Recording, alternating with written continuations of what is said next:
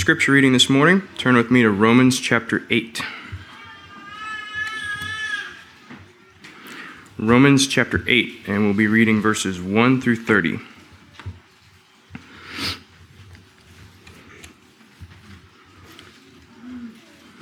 There is therefore now no condemnation for those who are in Christ Jesus. For the law of the Spirit of life has set you free in Christ Jesus from the law of sin and death.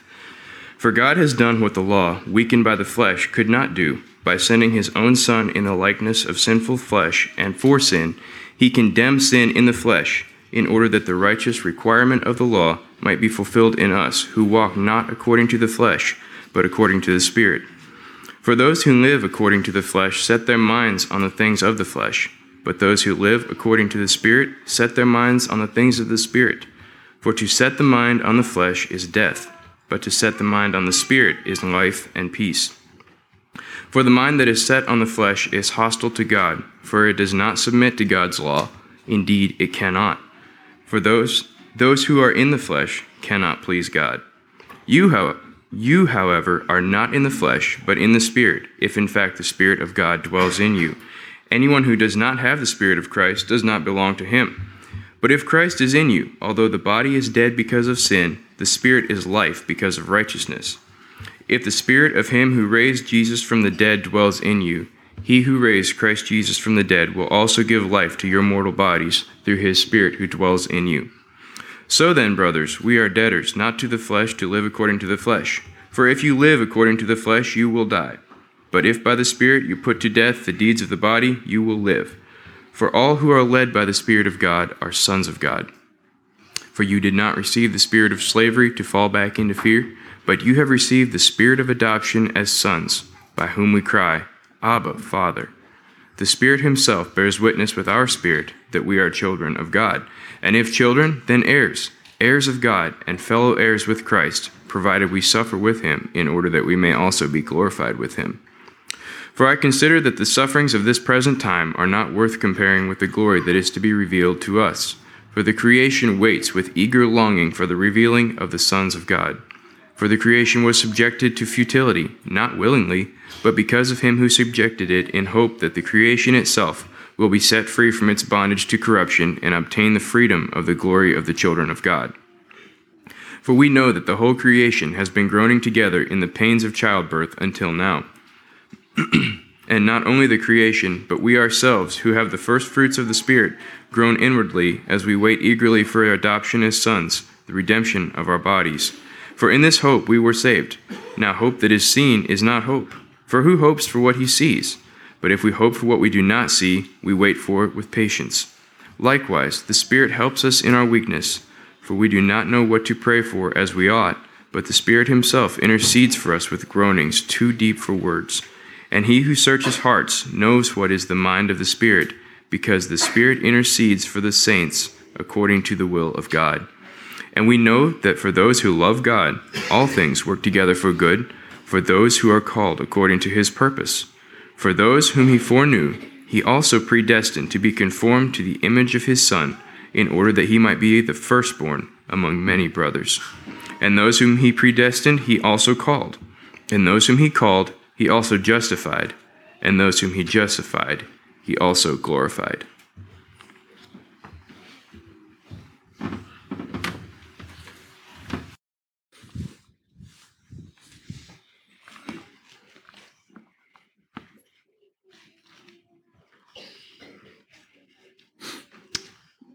Thank you for that reading, Trevin. It is one of the glorious passages of Scripture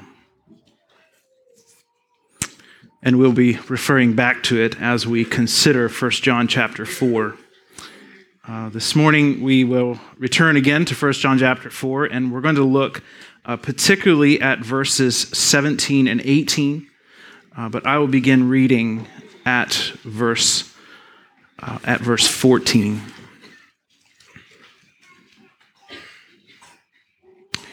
As we read this, there's one of the things that we need to have clear in our mind and that is uh, this passage uses the word love many times. And it's easy for us to get confused at what sort of love he is talking about. And in this particular set of verses, uh, we could simply, everywhere there's the word love, we could say God's love. And so this is not talking about our love, but it's talking about God's love. Now, in the verses that follow, in verses 19, 20, and 21, um, that is there talking about our love. Uh, but in the verses we're looking at this morning, it's speaking about God's love. So keep that in mind as we read. This is 1 John chapter 4, beginning at verse 14. And we have seen and testify that the Father has sent his Son to be the Savior of the world. Whoever confesses that Jesus is the Son of God, God abides in him, and he in God. So we have come to know and to believe the love that God has for us. God is love, and whoever abides in love abides in God, and God abides in him. By this is love perfected with us, so that we may have confidence for the day of judgment. Because as he is, so also are we in this world. There is no fear in love, but perfect love casts out fear, for fear has to do with punishment, and whoever fears has not been perfected in love. We love because he first loved us.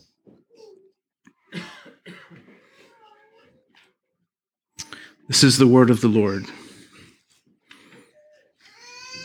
This morning, we want to consider what it means that God's love removes fear. In fact, the text uses the word casts out fear and replaces that fear with confidence. And so this morning we want to consider two foundations of confidence, and then we want to see two results of confidence. God's love has given to us these two foundations of confidence belief in Jesus as Savior and an abiding in God's love. Those are the foundation of a love that is then perfected in us and a love that brings confidence. And so let's consider first these two foundations. Both of these foundations source from God's prior and equipping love. Notice the final verse that we said, that we read there. That we love, but God first loved. We love because God first loved.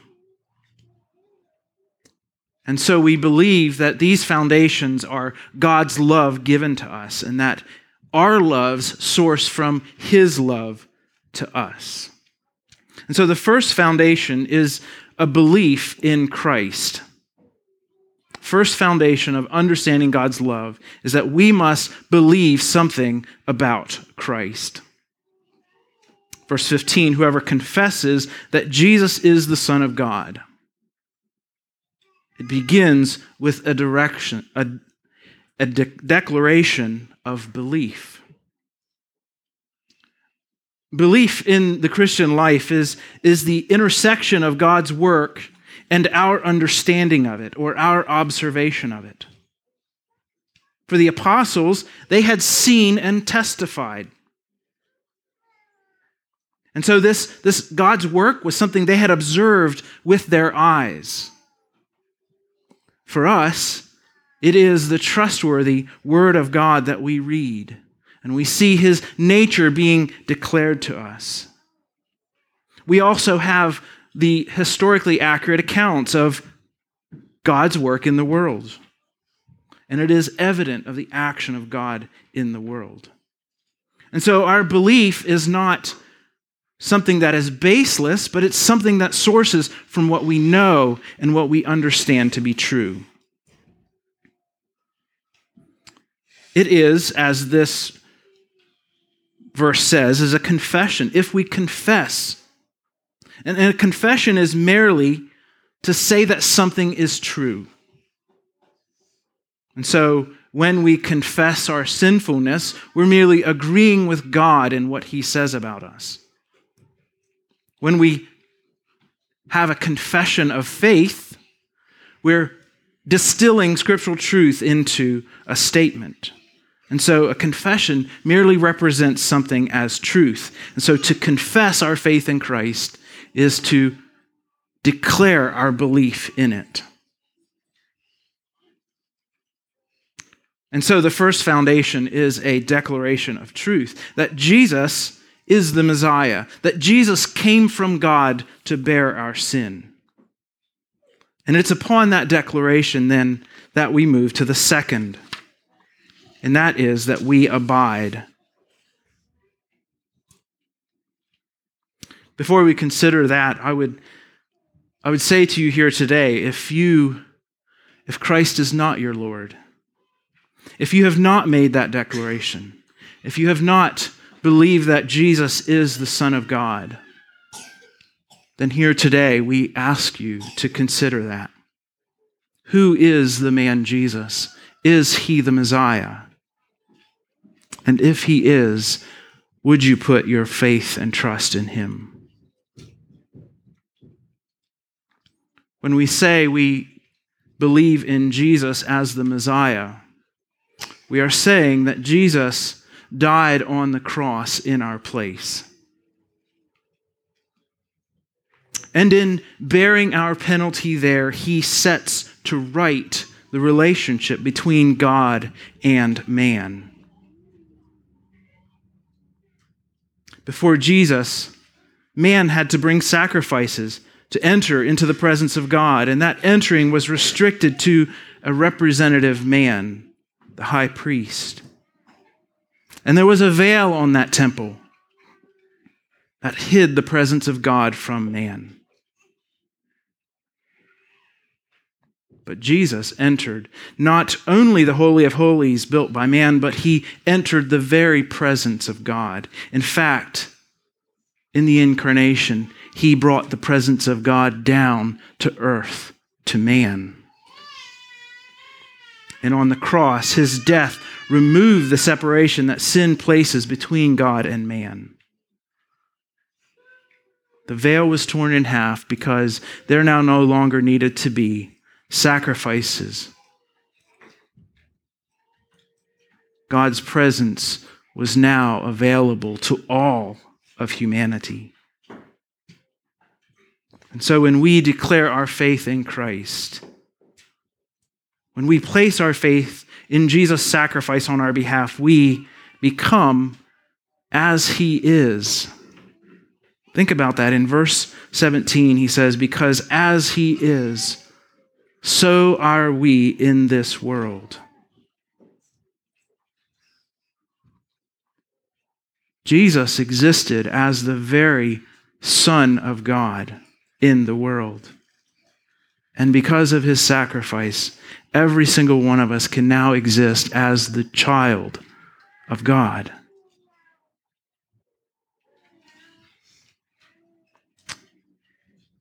And as God was Jesus' Father, he is now our Father,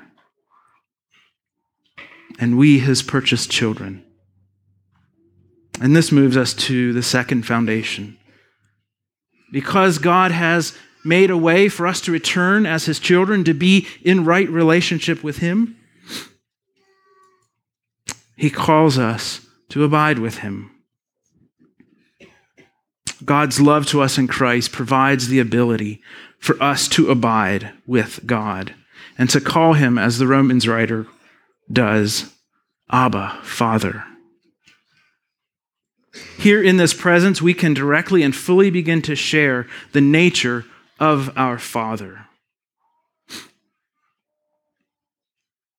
In the kids' assembly, I asked them what they knew about me. And some of them knew some things,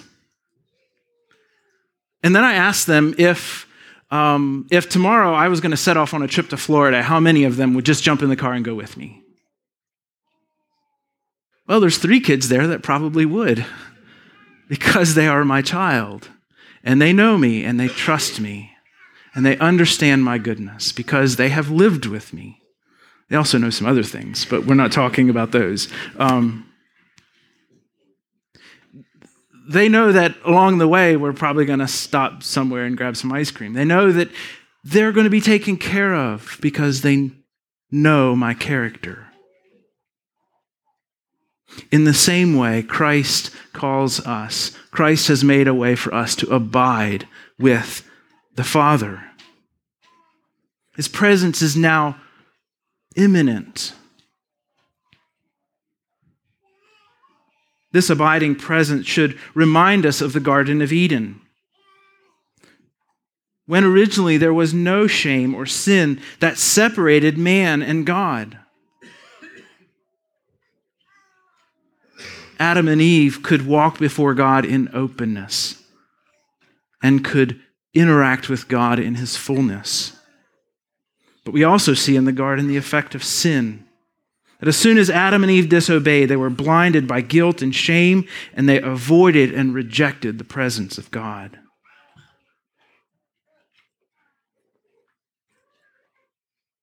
But Jesus reverses that curse, that separation, and brings us into relationship with God, a relationship that is personal and direct. And in this abiding, we begin to experience what Romans 8 called the spirit of life that sets us free in Christ from the law of sin and death. So Romans 8 has this play back and forth between the spirit of life in Christ and the law of sin and death that binds humanity. In this spirit of life, God dwells in us, and our hearts become the Holy of Holies. His presence is now with man and within man.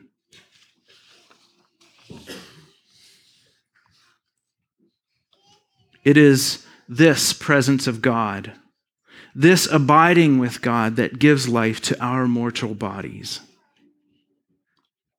It's as we live in communion with His presence that we put on the new man of righteousness and put away the old man of flesh. And so our two foundations are that Jesus is the one that sets us right with God and brings us into abiding presence with Him. And what then are the two results? The first is this interesting phrase that God's love is perfected, or that love is perfected in us.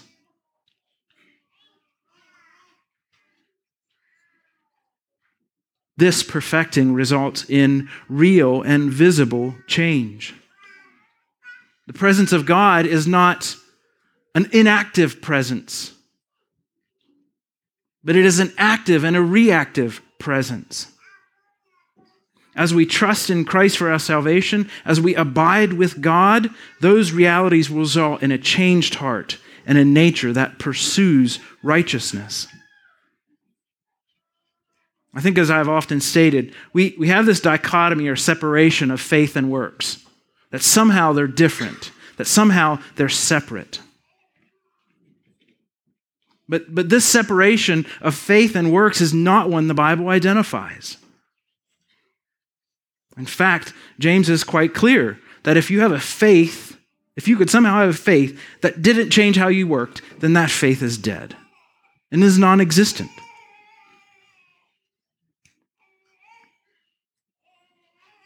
Again, we said earlier that this declaration of faith is a declaration of truth. And truth simply cannot be divorced from action. When we attempt to do that, that's what we call rebellion. And rebellion against truth always results in destruction. This is the truth of the laws of nature. If you go around a corner at a certain speed, you're safe. If you rebel against that truth and you go at a speed that's not safe, you will tumble to your harm. And we could apply that to many other spheres of life.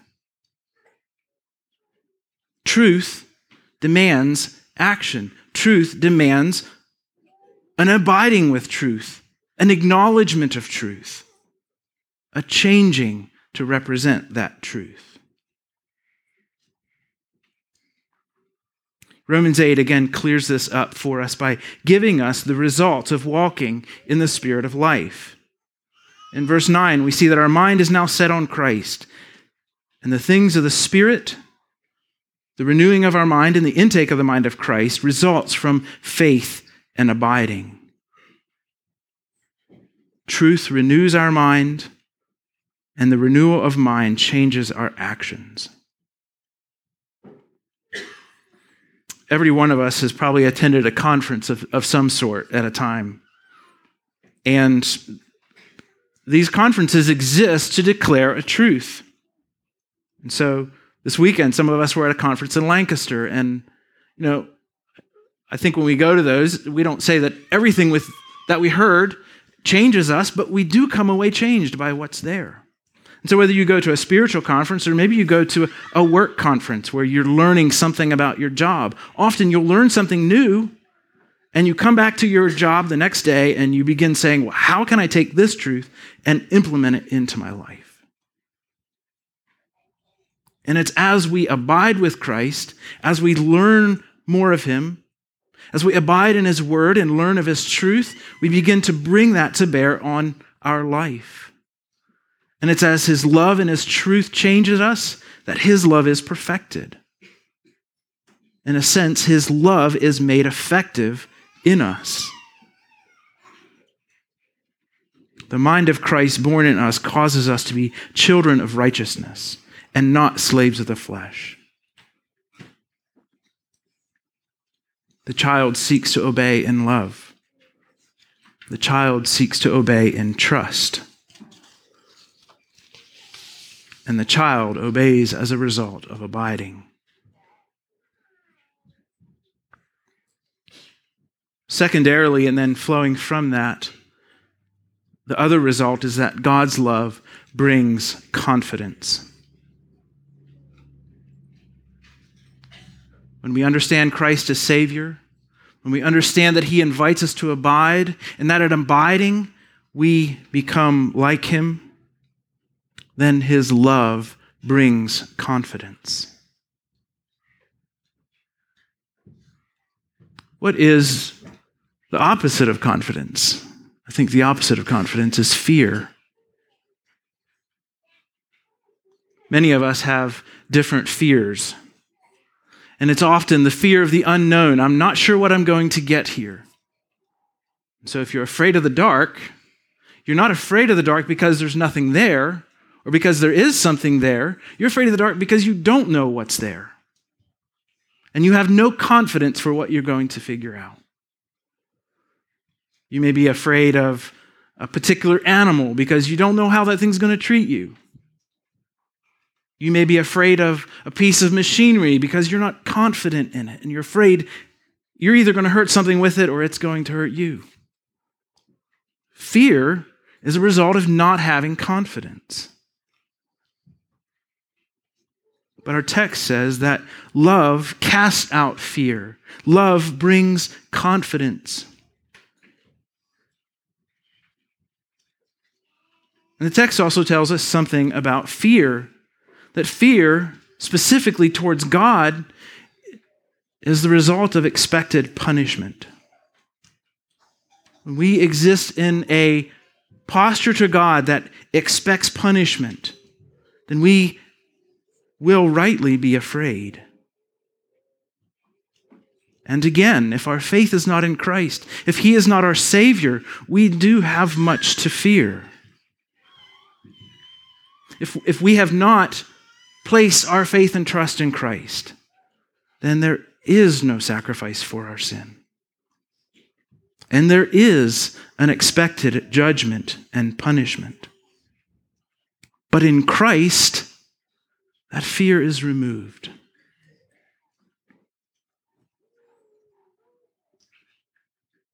I think we as Christians still wrestle with this fear. And we wrestle because we know ourselves. we know that we are yet tainted by sin. And I think we know we're more sinful than what we realize. The original sin of Adam and Eve was to prefer their own lordship, their own governance, over the loving lordship of their Creator. And every single one of us still struggles with that original sin. I would rather be my own Lord. The way I like to do things is preferred to me.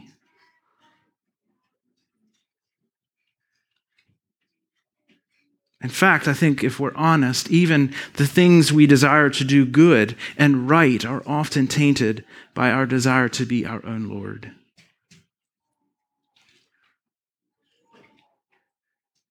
And so, part of knowing that we are sinful is a right acknowledgement that we deserve God's just judgment.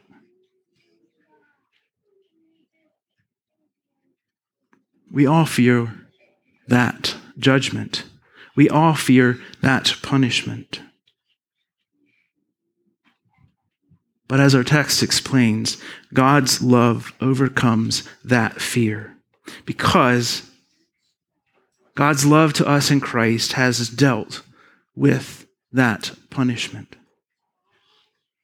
God in Christ bore that on the cross and thus has overcome our fear. How is it that we can abide? How is it that we, broken, unrighteous people, can stand before God confident that He will abide with us, confident that He will save, confident that He will be our Savior? It's because Christ, in our stead, has bore that penalty. The veil is torn in two, and we can now approach the presence of God boldly. And we can bring all of who we are into his presence. And it's abiding in his presence that then changes and shapes us into that image.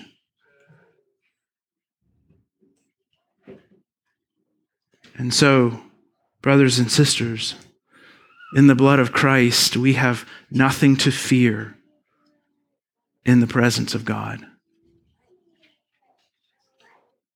Our Father is one who longs to welcome us and abide with us. Because of Christ. The accompanying warning is, is that without Christ, there is no relief from God's punishment. None of us will be able to make ourselves righteous enough None of us will be able to present ourselves righteous. It's only as we presented righteous in Christ that we can stand before Him with no fear.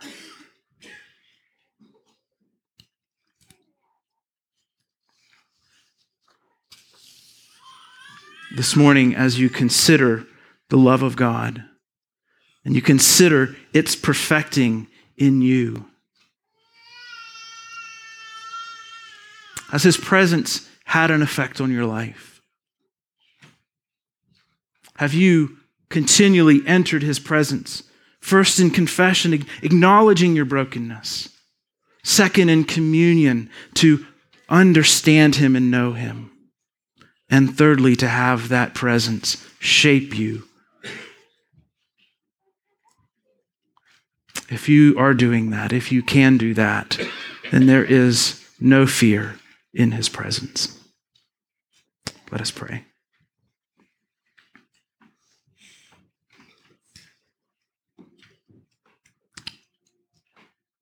Father, this morning we are again grateful for your love. a love that knew our brokenness, a love that knew each one of us would reject you, but yet a love that sacrificed of itself to make us right and whole.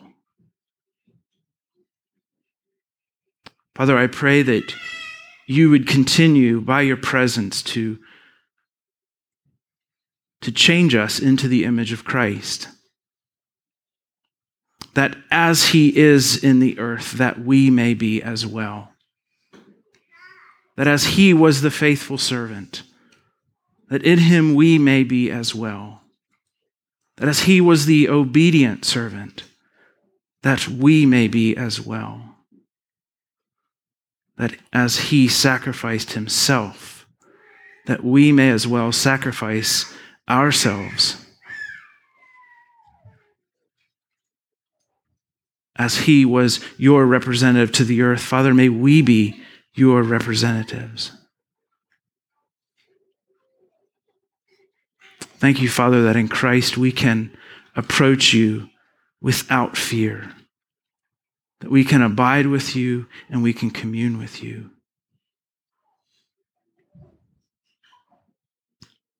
Father, would you continue to call each of us to that abiding? And that your presence may manifest itself in us by the changing of our hearts and the changing of our behaviors. Father, we're thankful for the glorious gospel of Christ that sets us free. And Father, as we go throughout this week, in a time in which our community and our nation uh, considers thankfulness, Father, may the source of our thankfulness be first our thankfulness for the gospel, but then also for the many blessings that you have given us. Thank you again for your great love. In Christ we pray. Amen.